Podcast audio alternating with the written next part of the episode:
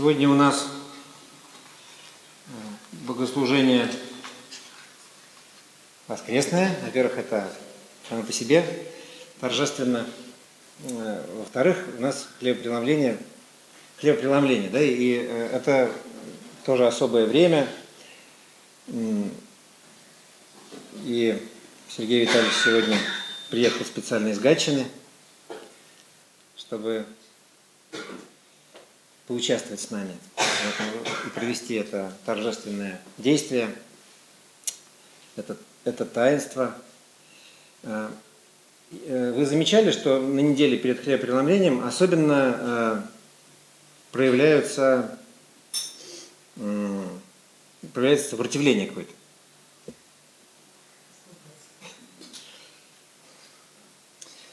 Мне бы не хотелось этого, чтобы проявлялось, да, но, но почему-то вот особенно остро замечаешь свое собственное несовершенство.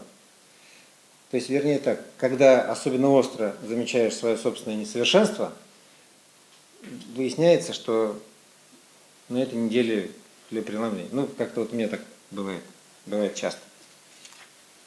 И это, ничего в этом странного нет. Э, видимо, это признак того, что все происходит нормально, да? Э, вот. И это признак того, что в нашей жизни э, происходит э, борьба. И Господь нас с нами работает и дает нам, по милости своей, возможность освободиться от иллюзий на какой-то хотя бы короткий период времени. И вот то, о чем я хочу говорить сегодня, посвящено нашему взгляду на себя, самооценке. Правильной самооценки. Правильной самооценки. Потому что особенно это важно в день хлебопреломления. Господь призывает нас на себя смотреть. Мы это будем читать сегодня еще и, и видеть. И, конечно, будем смотреть на свое сердце, думать, достойны ли мы этой заповеди или недостойны, в чем заключается достоинство или недостоинство. Но вот интересно, что когда я стал размышлять э, о том, как мы должны смотреть на себя, как мы должны себя оценивать, взвешивать, я подумал, ну, есть некоторые подводные камни – в этом. Потому что взгляд на себя э, ну, не может быть э, уж совсем объективным. По двум причинам, как мне кажется. Ну, во-первых, потому что наш взгляд на себя любимых, э, он такой предвзятый.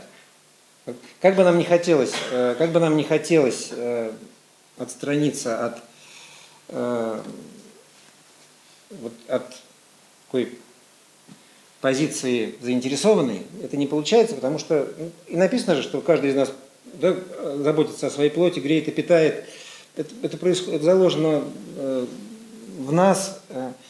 Мы все равно так устроены, что смотрим изнутри своей какой-то исключительности, ну, изнутри себя, да, весь мир окружающий, весь окружающий мир вокруг нас, а мы э, расположены внутри собственной личности. Да, из, из этого э, ядра, из этого кристалла мы смотрим на все окружающее, и в силу этого, может быть, мы все равно больше всего заинтересованы в своих делах и непроизвольно нас многие вещи ранят, которые ранить вроде бы не должны, или нам не хотелось бы, чтобы они нас ранили.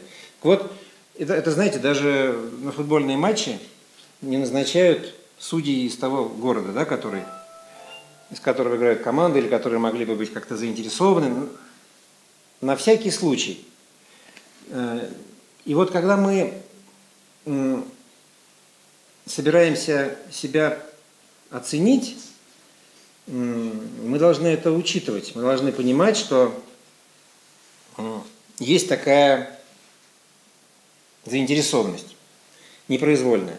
А вторая причина, по которой сложно себя оценивать, это, это потому что просто мы, наш инструмент э, оценки, он такой несовершенный. Мы, мы же несовершенные, мы постоянно ошибаемся, постоянно видим, что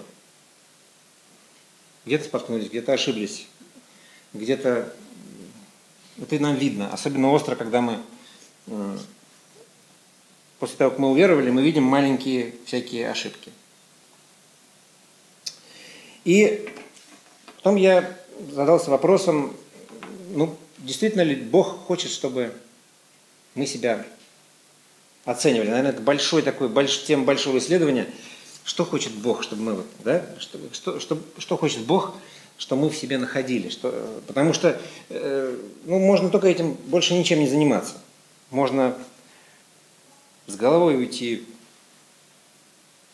э, вот в, в эту область, огромную бескрайнюю область э, анализа собственной духовности или собственной э, или, или собственной греховности и так далее. Вот, да? Я знаю, что разные церкви, разные общины делятся, ну, все разные как и все люди, разные. Но вот есть христианские церкви, в которых все происходит очень грустно. Или, или есть такое некоторое уныние. И я думаю, что Господь все-таки хотел, чтобы люди, которые уверовали, они были более радостными и, и вдохновленными. Хотя разные моменты есть в жизни церкви, в жизни человека. Но вот э, мне кажется, что когда люди начинают больше смотреть на свою неспособность соответствовать Божьим образцам, идеалу, они э, начинают унывать. И есть от чего, да? Может, действительно. Вот. С другой стороны, есть, я так называю эти церкви, или этих людей без, беззаботными, беззаботные.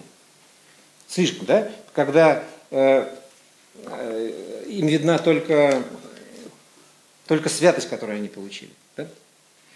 И они даже забывают, что или не придают значения тому, что в их жизни происходит согрешение, они, а может быть, они даже и э, настолько их не замечают, что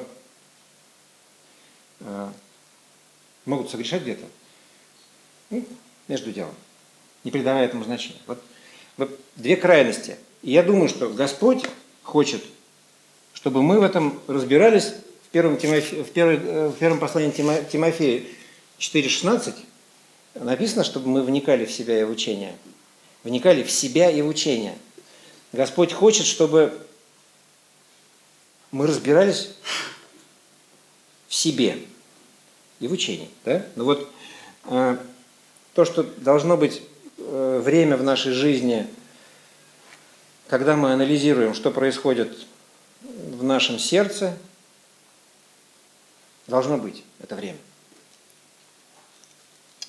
Э, будем сегодня читать первое послание Коринфянам, наверное, если Сергей его возьмет во время заповеди. И там сказано, чтобы мы помните, в конце 11 главы, там, там написано, э, Господь э, через апостола Павла говорит нам, чтобы мы судили себя, чтобы не быть осужденными с миром. Мы судили себя.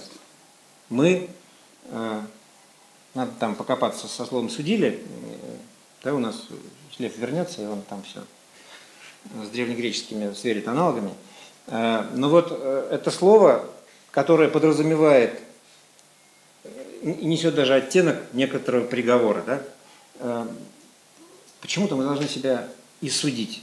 И мы должны себя, это часть нашей жизни христианской, мы должны исследовать свое, свое сердце, и мы должны судить себя, по крайней мере, э, ну, в определенные моменты, такие как заповедь хлебопреломления.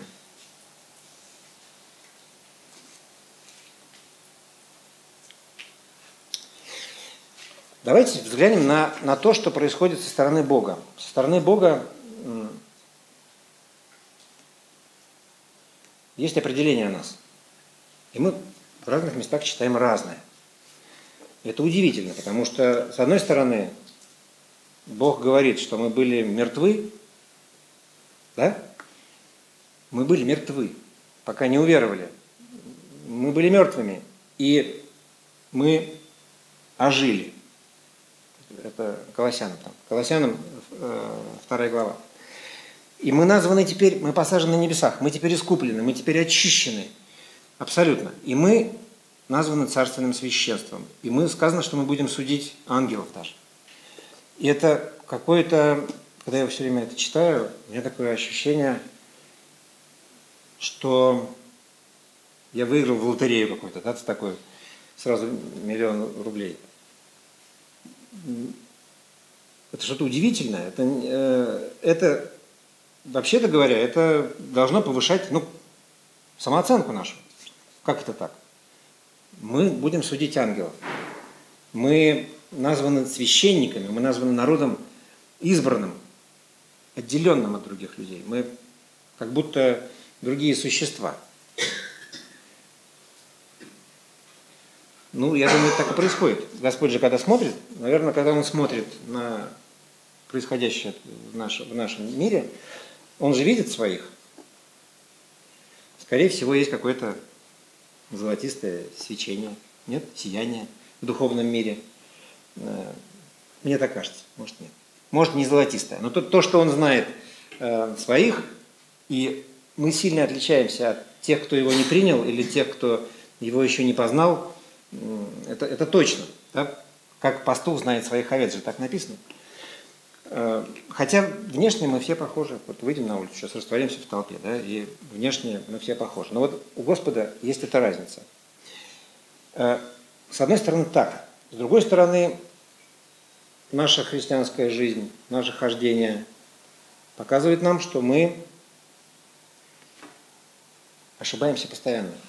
Постоянно не дотягиваем до того, мы не таковы, какими хотим быть, и об этом и написал, да, писал и апостол Павел. Апостол Иоанн пишет в первом послании, в первой главе, в восьмом стихе, помните, да, кто говорит, что не имеет греха, обманывает себя, истины нет в нем. С другой стороны, Господь говорит нам, что мы, будучи вроде бы святыми, оправданными, искупленными, царственным священством, мы, тем не менее, недостаточно хороши и согрешаем. А, ну, я вот, размышляя об этом, понял, что, в общем, эти две вещи, ну, поскольку я не сомневаюсь и призываю вас тоже к тому, чтобы не сомневаться в, в словах Божьих, если он сказал одно и второе, то явно это должно как-то присутствовать, одно с другим сочетаться, соседствовать, одно другое каким-то образом наполнять и поддерживать. Я, вот я попытался для себя разобраться, как это все объединить. И понял, что в моей родительской жизни есть пример такого совпадения. Ведь мы когда своих детей ругаем, там, за что-то. А больше всех ругает так Сергей Витальевич. Так вот, когда мы ругаем их, мы ведь действительно, мы ведь действительно замечаем что-то, ну, хотелось бы, чтобы это было справедливо еще, да, не всегда, к сожалению, так бывает. Но вот, ну, что-то справедливое, что-то, не, какие-то недоделки, какие-то огрехи мы ведь действительно их критикуем, и действительно они как будто бы э, недостойны какого-то образца, да, который мы им хотим указать. Но вот это все, это, это наше раздражение и наше недовольство, оно ведь совершенно не, зас, не заслоняет того факта, э, что этот ребенок, попавший под родительский гнев, он самый лучший для нас. Правда же? Ведь, ведь это же как-то сочетается. Вот, и мне показалось, что здесь есть такая аналогия, такая, такой мостик между э, Божьим отношением к человеку и отношениями внутри семьи, отношениями родителей там, к своим детям. И важно здесь, я вдруг подумал, когда я стал над этим размышлять, я вдруг подумал, как, как э, легко может вот это маленькое недоразумение какое-то, как оно может легко заслонить вот то большое, чудесное, э, э, вот это вот основополагающее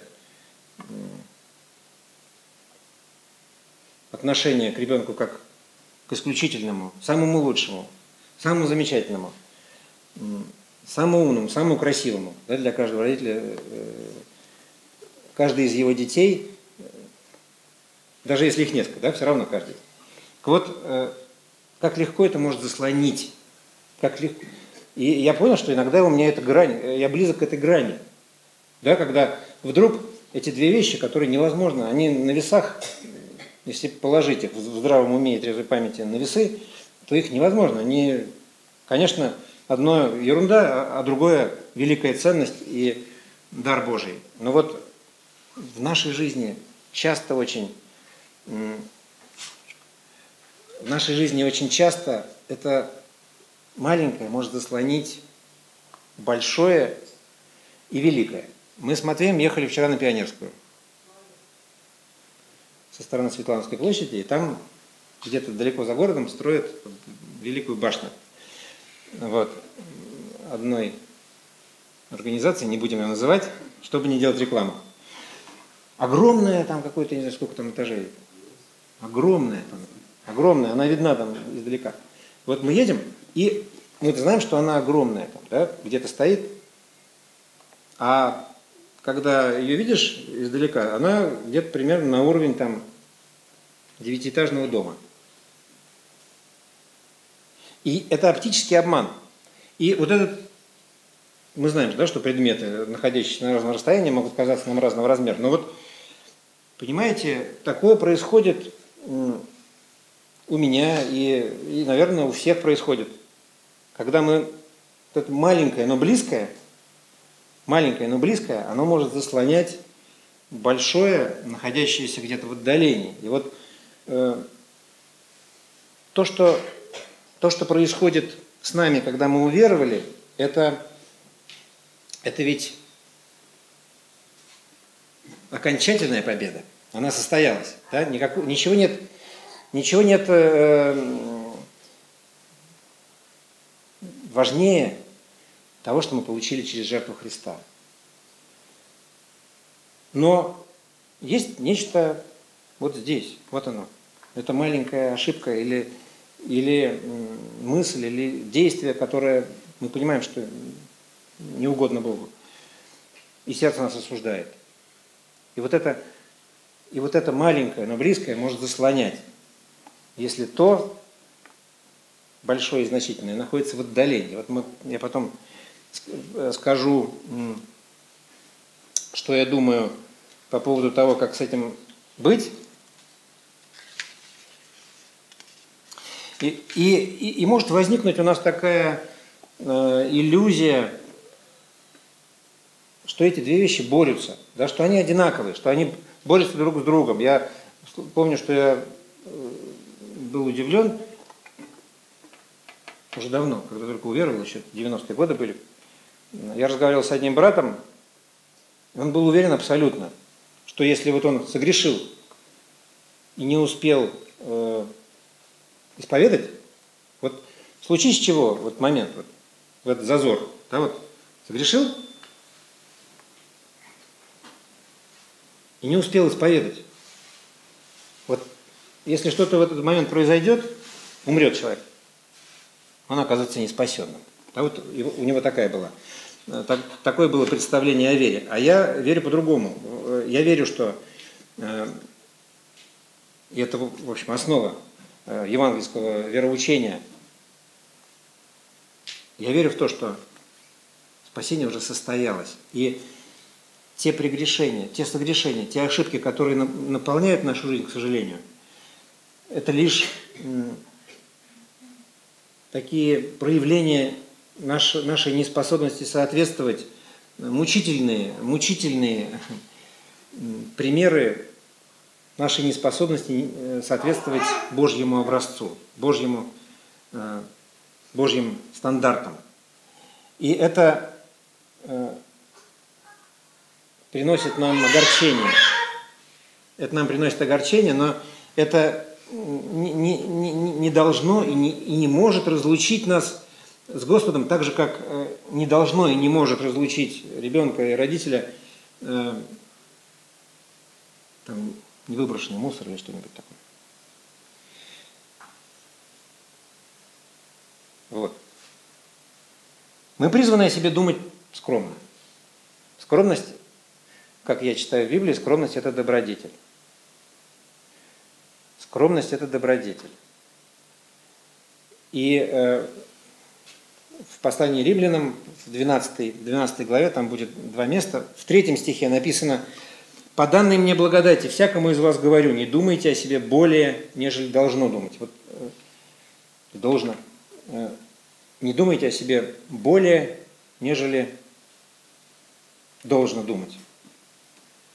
Э, не, не говорится, не указывается никакой предел, не указывается, нет никакой шкалы или системы координат. Но здесь есть, видимо, у нас есть какой, какой-то уровень или поплавок, который э, все-таки, если к нему присмотреться, мы можем определить. Да, вот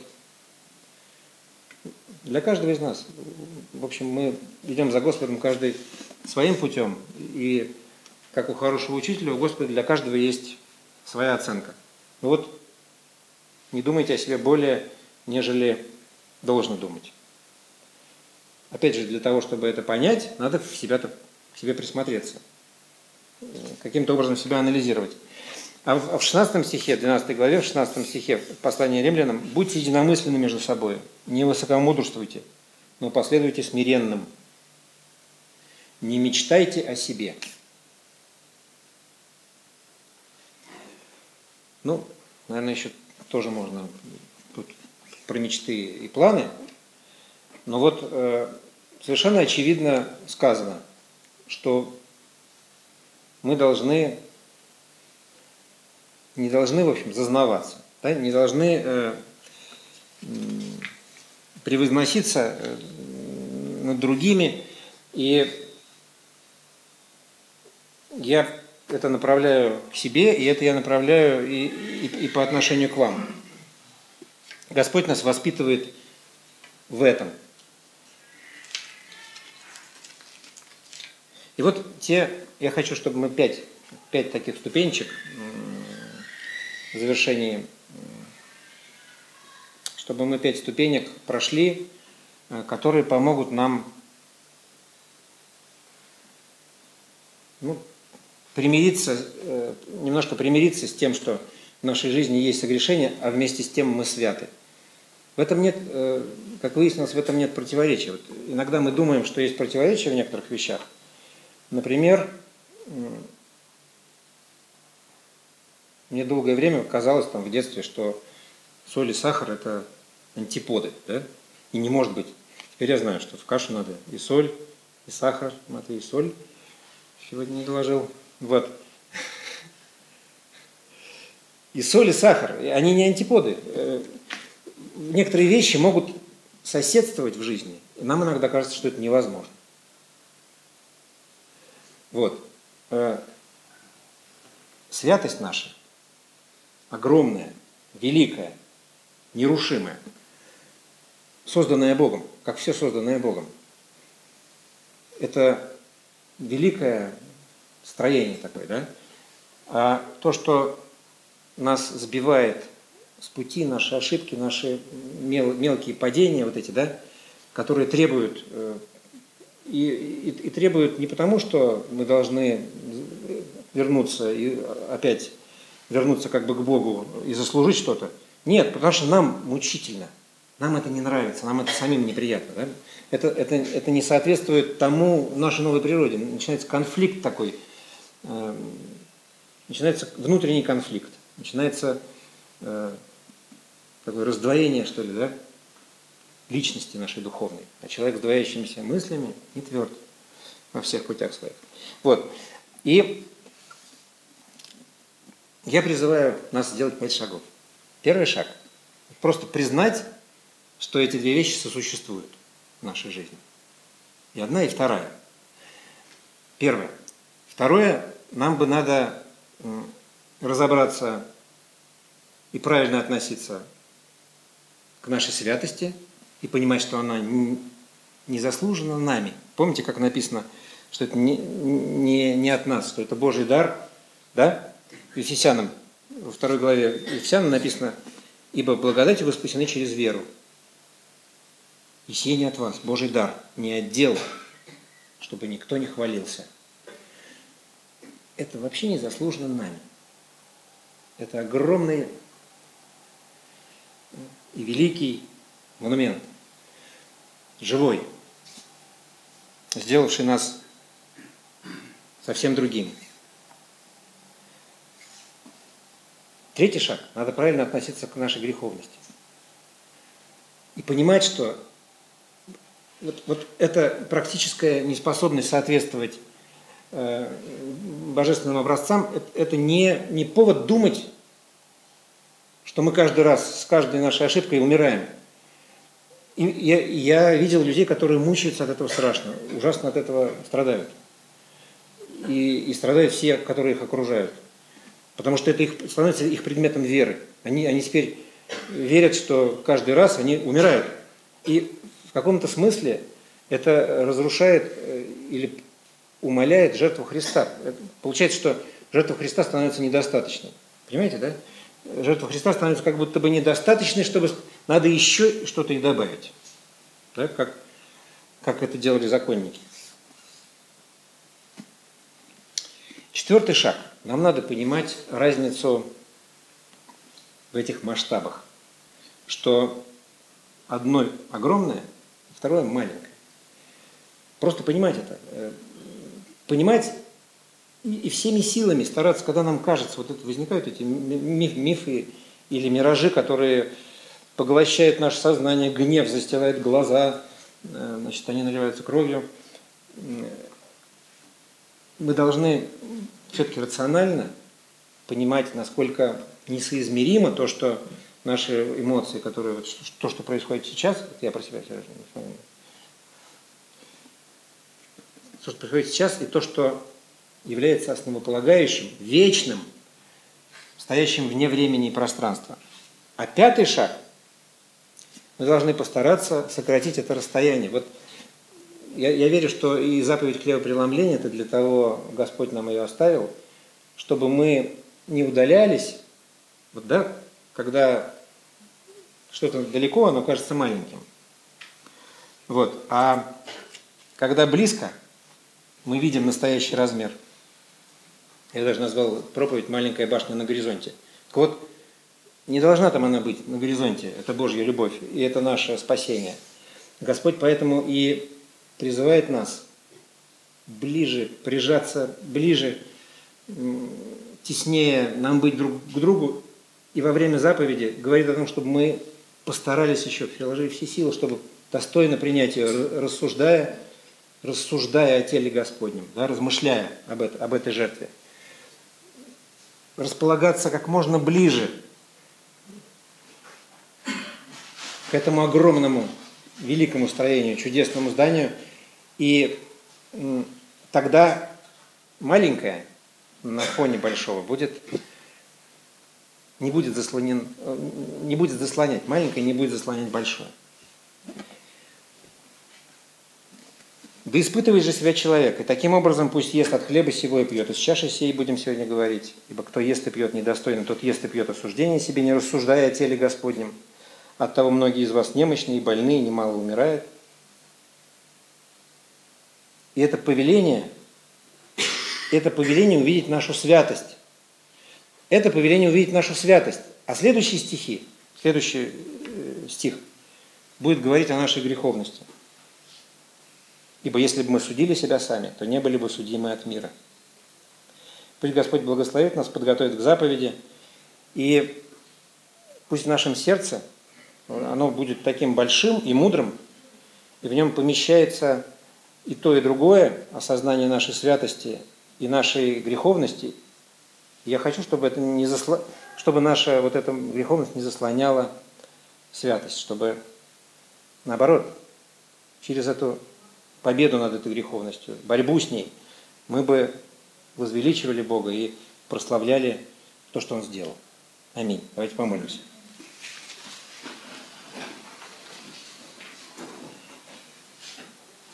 Господь, мы благодарим Тебя за то, что Ты сделал на кресте Голгофы. И мы не заслужили этого, и мы не можем во всем разобраться. Мы очень слабы. Хотим быть такими, как Ты, и постоянно ошибаемся.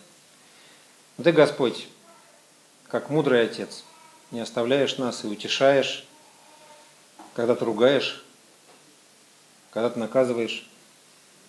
Но, Господи, мы верим, что то, что случилось тогда, вечно, незыблемо, не может разлучить нас, как невозможно детей и родителей разлучить.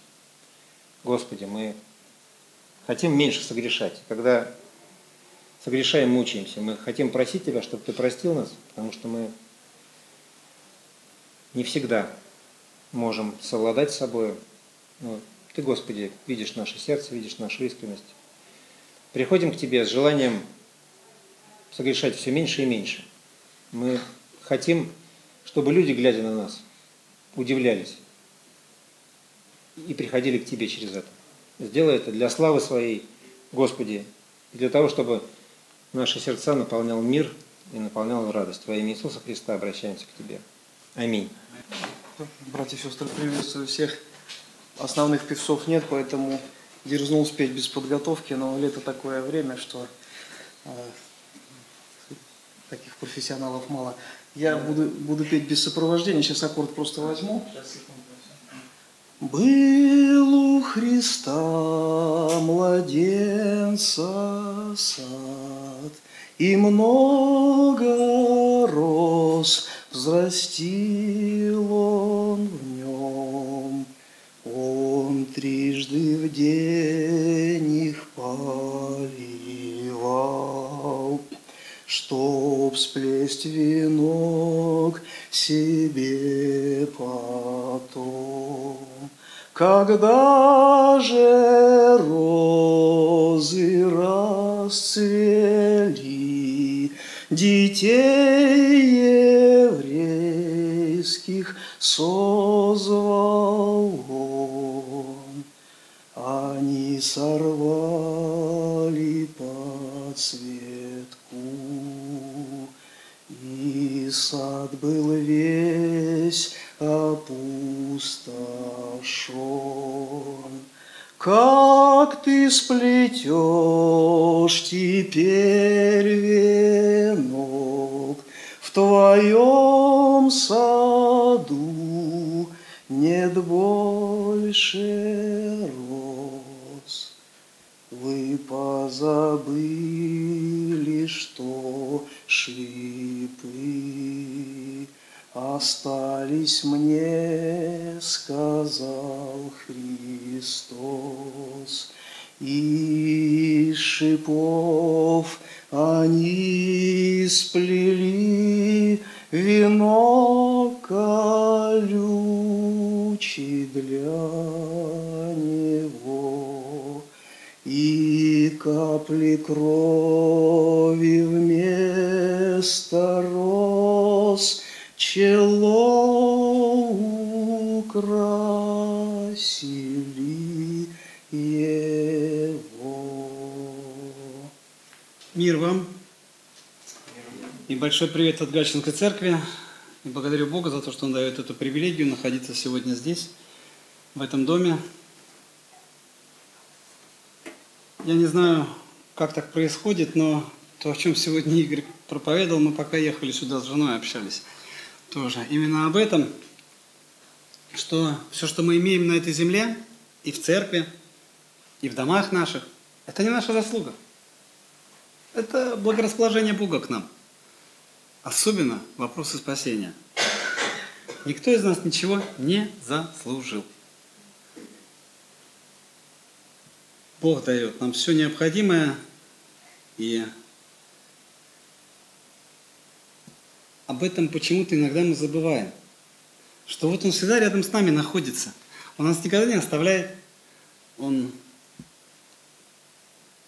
продолжает о нас заботиться даже тогда, когда мы об этом забываем. И Он хочет, чтобы у нас были всегда с Ним близкие отношения. Так ведь? Он этого хочет. Но на волне вроде как своего какого-то успеха мы начинаем забывать об этом. И он нас иногда погружает вниз, обратно. Вопросы преображения, вопросы осуждения самого себя, вопросы содержания самого себя э, в святости, в непорочности. Спасибо за примеры и насчет детей наших. Действительно, больше всего мы любим наших детей, и почему-то больше всех достается от нас нашим детям. Вот какое-то непонятное сочетание. Вроде любим их больше всех, но и попадаем от, от нас почему-то больше всех. Не потому, что мы их не любим, мы хотим, чтобы они стали лучше. И поэтому пытаемся как-то воздействовать. К сожалению, иногда не хватает действительно мудрости, чтобы воздействовать разумно, чтобы просто пообщаться. Часто действуем на эмоциях. Интересно, если бы Бог по отношению к нам действовал так, как мы действуем по отношению к нашим родным, близким, к нашим подчиненным. Остались ли бы мы живы, если бы Он в своей любви действовал на эмоциях? Наверное, нет. Чего хочет от нас Бог? Хороший вопрос. Будьте святы, говорит Господь, ибо я свят. Можем ли мы нашим детям говорить, будьте святы, потому что родители святы?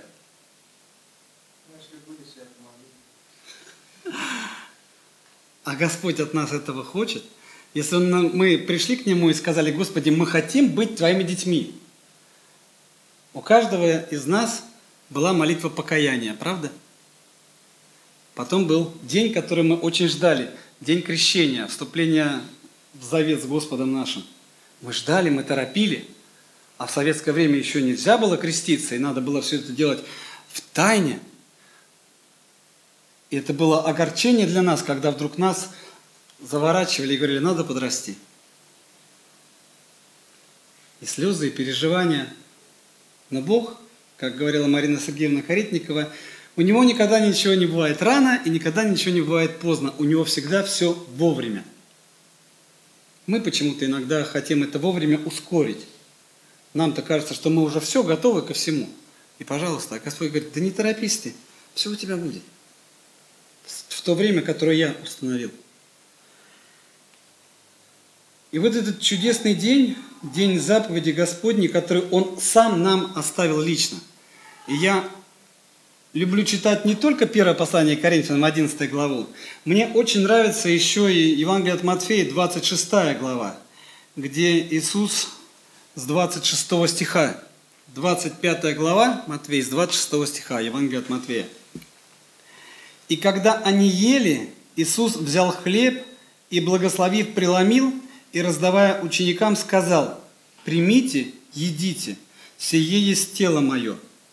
И, взяв чашу и благодарив, подал им и сказал, «Пейте из нее все». Ибо сие есть кровь моя Нового Завета за многих, изливаемая во оставление грехов. Уже видите, какая игра слов. Бог дает чашу и говорит, пейте из нее все – а потом добавляет, ибо сие есть кровь моя Нового Завета за многих, изливаемая во оставлении грехов. Он предлагает свое спасение всем, но оказывается, его примут только многие. Сказываю же вам, отныне не буду, что не буду, отныне не буду пить от плода сего виноградного до того дня, когда буду пить с вами новое вино в царстве Отца моего. Господь дает нам свое обещание, обетование. Чего нам не хватает в этой жизни для того, чтобы те люди, которых мы любим, а есть люди, которых мы очень любим, обратились ко Христу? Как вы думаете? Пускай каждый сам себе ответит на этот вопрос. Мое понимание, что мы действительно не всегда и недостаточно молимся. У Бога для нас есть целое, у каждого из нас есть своя чаша, которая потихоньку наполняется. И когда он взял книгу, и тогда четыре животных и двадцать четыре старца пали пред Агнцем, имея каждый гусли и золотые чаши, полные фимиамы, которые суть молитвы святых. И у каждого из нас с вами, здесь присутствующих людей, верующих, исповедующих Иисуса Христа своим Господом и Спасителем, есть эти чаши. И вопрос, я себе задаю, Сережа, а много ли в твоей чаше молитв? Чтобы она наполнилась, переполнилась и потекли из этой чаши. Для того, чтобы она достигла. Для того, чтобы эти молитвы достигли Бога. Есть интересные моменты в Писании, когда Бог вдруг написано «вспомнил Бог», «услышал Бог», а до этого не помнил и не слышал. Сколько у нас еще есть времени? Игорь Валентинович. Минут 10 есть еще? А, я просто под большим впечатлением от истории вновь услышанной о Рахиле и Лии. Это две стороны одной медали. Но и с одной стороны, и с другой стороны этой медали страдания. Первый раз, когда Рахиль уступает Лии и отдает своего мужа, который любил, это две родных сестры. Это не две разных женщины, это родные сестры, которые росли в одном и том же доме. И вдруг появляется молодой человек, пускай и двоюродный брат, но лучше, как сказал Лаван, тебе отдать в жены Рахиль, нежели кому-то другому. Он семь лет на нее работает, приходит дело к браку, к пиру. И на утро оказывается, что это не Рахиль. Представьте себе, семь лет вы общаетесь с людьми. Даже не так часто мы с вами встречаемся, бывает, раз в, как бы один раз в неделю мы встречаемся, бывает в церкви только – но за это время наших встреч мы успеваем узнать друг друга, правда? Мы уже знаем, чего ждать от того или иного проповедника, мы знаем, чего ждать от того или иного человека. Мы знаем это, хотя встречаемся всего раз в неделю. А если вы встречаетесь каждый день, пускай даже мимоходом, вы узнаете друг друга. Иаков знал и Рахиль, и Лию, и знал, что Лаван, их отец, человек хитрый – не буду приводить сюда еврейские предположения, но тем не менее на утро оказалось, что это Лия, а не Рахиль. И он приходит к Лавану и говорит, зачем ты меня обманул? Зачем? Рахиль пошла навстречу, уступила свое место Лии. И я не написано, с каким сердцем она это сделала, но факт оказывается фактом, что Рахиль любимая, но бездетная что является позором для того времени. Алия плодовитая, но нелюбимая. Кому легче жить? Той плохо и этой плохо. Две стороны одной медали. И с обеих сторон страдания. Потом происходит история после того, как рождает она четырех сыновей.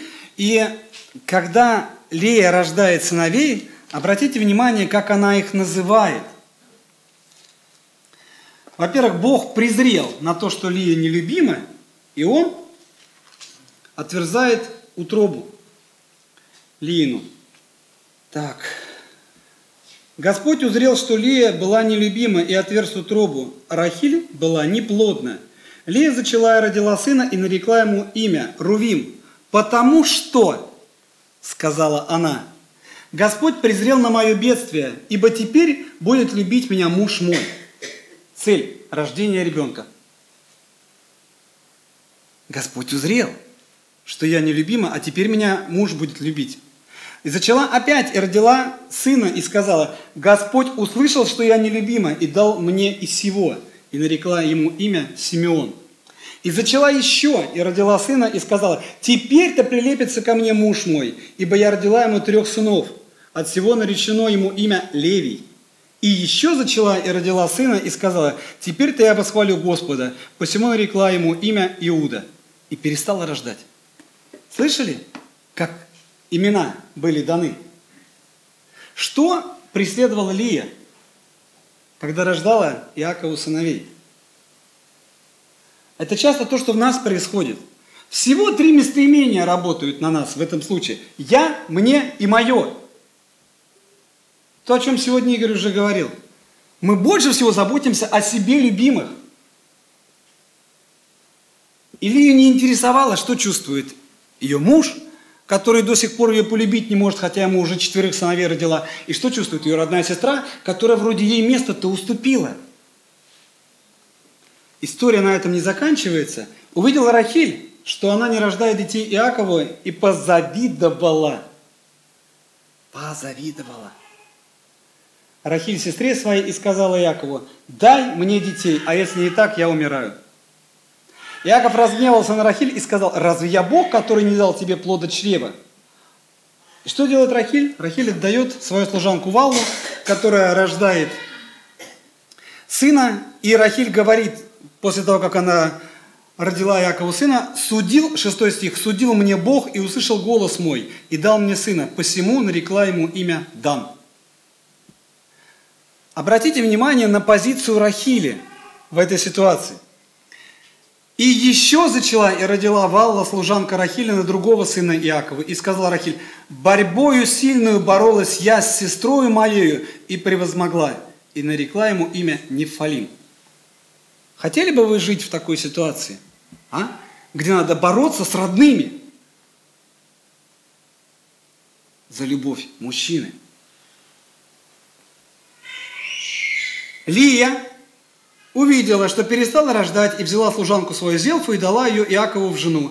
И Зелфа, служанка Лиина, родила Иакову сына. И сказала Лия, прибавилась, и нарекла ему имя Гад. И родила Зелфа, служанка Лии, другого сына Иакову, и сказала Лия, к благу моему, ибо блаженную будут называть меня женщины, и нарекла ему имя Асир. Вроде немножко, но опять-таки, я, мне, мое, меня – а вот потом начинается переломный момент приходит, когда Рувим нашел во время жатвы пшеницы мандрагоровые яблоки в поле и принес их как огромную ценность. А мандрагоры знали все, что это и какую силу они имеют. И принес их Лии матери своей, и Рахиль сказала Лии, дай мне мандрагоров сына своего. На что отвечает Лия, но она сказала, неужели мало тебе завладеть мужем моим? А? Лия, первая жена, Рахиль, вторая жена. И счастья нет ни у одной, ни у другой. Она родила ему шестерых сыновей, четырех, четырех сыновей до этого момента. Мало завладеть тебе мужем моим, чтобы ты домогаешься и мандрагоров сына моего. А Рахиль сказала, так пусть он ляжет с тобою эту ночь за мандрагоры сына твоего. Я не представляю, каким человеком был Аков, как, какого нрава. Но вот они между собой делят Иакова за мандрагоры. Иаков пришел с поля вечером, и Лия вышла ему навстречу. Почему? А потому что он не заходил к ней, судя по всему. Раз она вышла ему навстречу, перехватить его – и сказала, войди ко мне, ибо я купила тебя за мандрагоры сына моего, не нашего сына, а моего. И он лег с ней в ту ночь, и услышал Бог Лию. Первый раз про Лию сказано, Бог услышал. И она зачала и родила Иакову пятого сына, и сказала Лия, Бог дал возмездие мне за то, что я отдала служанку мою мужу моему – и нарекла ему имя Иссахар. Уже нету войны с сестрою. Уже она себя корит за то, что она отдала служанку. И нарекла ему имя Иссахар. И еще зачала Лия и родила Иакову шестого сына, и сказала Лия, Бог дал мне прекрасный дар, теперь будет жить у меня муж мой, ибо я родила ему шесть сынов. И нарекла ему имя Савулон. Вроде все меняется в тебе, Лия, но нет, муж будет у меня. Забулон. Потом родила дочь и нарекла ей имя Дина.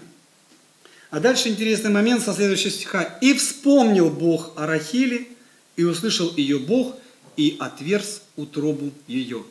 Вспомнил, услышал, отверз.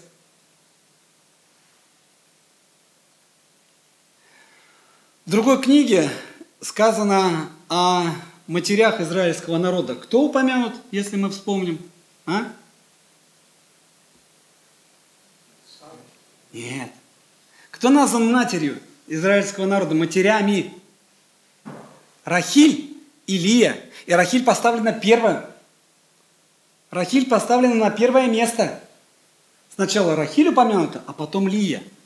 Хотя Рахиль родила двух сыновей, Лия шестерых и четыре сына служанки дали. Но услышал, вспомнил Бог о Рахиле, услышал ее Бог и отверз утробу ее. Она зачала и родила сына и сказала, снял Бог позор мой.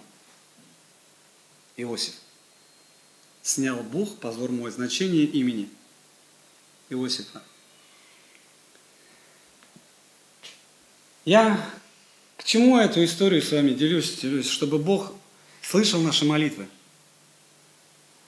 Чтобы мы взывали к Нему постоянно, денно и ночно. И если чего-то в нашей жизни происходит не так, значит мы недостаточно молимся об этом.